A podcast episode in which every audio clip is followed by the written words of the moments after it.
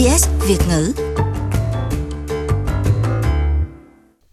Đặc phái viên của Cao ủy Nhân quyền Liên Hiệp Quốc Michelle Bachelet đã thúc giục chính phủ Úc xem xét các chính sách xin tầm trú của họ, trong đó có dự luật Medivac là luật chính phủ Úc cho phép người tầm trú ở các trại giam giữ ở nước ngoài từ Papua New Guinea và Nauru được đưa vào đất liền Úc chữa bệnh trong trường hợp họ bị bệnh nặng mà điều kiện trên đảo không thể chữa được.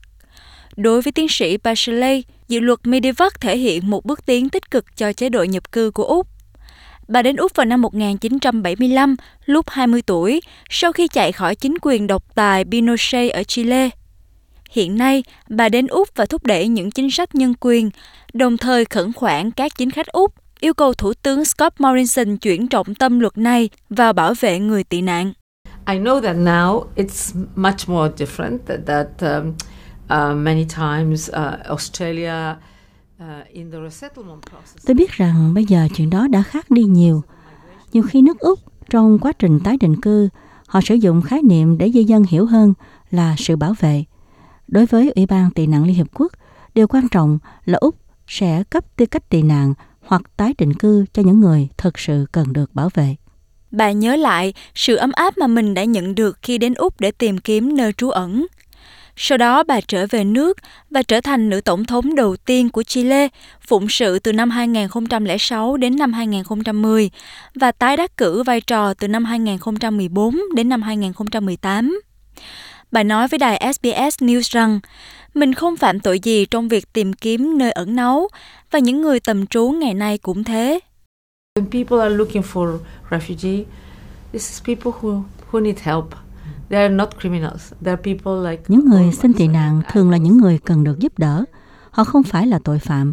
Họ là những người như tất cả chúng ta mà thôi. Tôi từng là người tị nạn hợp pháp và tôi đã trở thành Tổng thống Cộng Hòa. Rồi bây giờ tôi đang là đặc phái viên của Cao ủy Nhân quyền Liên Hợp Quốc. Cho nên tôi không phải là tội phạm. Bây giờ tôi cũng không phải là tội phạm.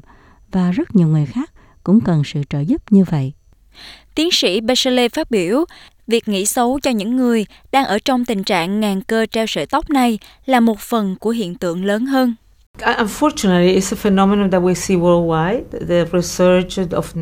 Thật không may, đó là một hiện tượng mà chúng ta đang nhìn thấy trên toàn thế giới. Sự trở lại của chủ nghĩa dân tộc, chủ nghĩa dân túy, nhưng cũng là sự bài ngoại này, những phát ngôn thù hận, những bài phát biểu chống Hồi giáo, chống Do Thái, chống người di dân, mà không may chúng ta thấy nó ở khắp mọi nơi. Tôi nghĩ đó là sự phỉ bán những người dễ bị tổn thương nhất. Tiến sĩ Bachelet nói rằng bà đã yêu cầu chính phủ Morrison xem xét các chính sách về người tị nạn và di dân của họ với lòng trắc ẩn, đồng thời cho biết mình đã truyền tải thông điệp tới Tổng trưởng Di trú David Coleman. Trong chuyến thăm của mình đến Úc, bà cũng nhắm mục tiêu vào những nỗ lực của Úc đối với bình đẳng giới, khi cho rằng phụ nữ vẫn phải đối mặt với nhiều rào cản, bao gồm phân biệt đối xử nơi làm việc, trả lương không công bằng và quấy rối tình dục lan rộng. Hãy cho chúng tôi biết quý vị nghĩ gì. Bấm like cho SBS Vietnamese trên Facebook hoặc follow chúng tôi trên trang Twitter at SBS Vietnamese.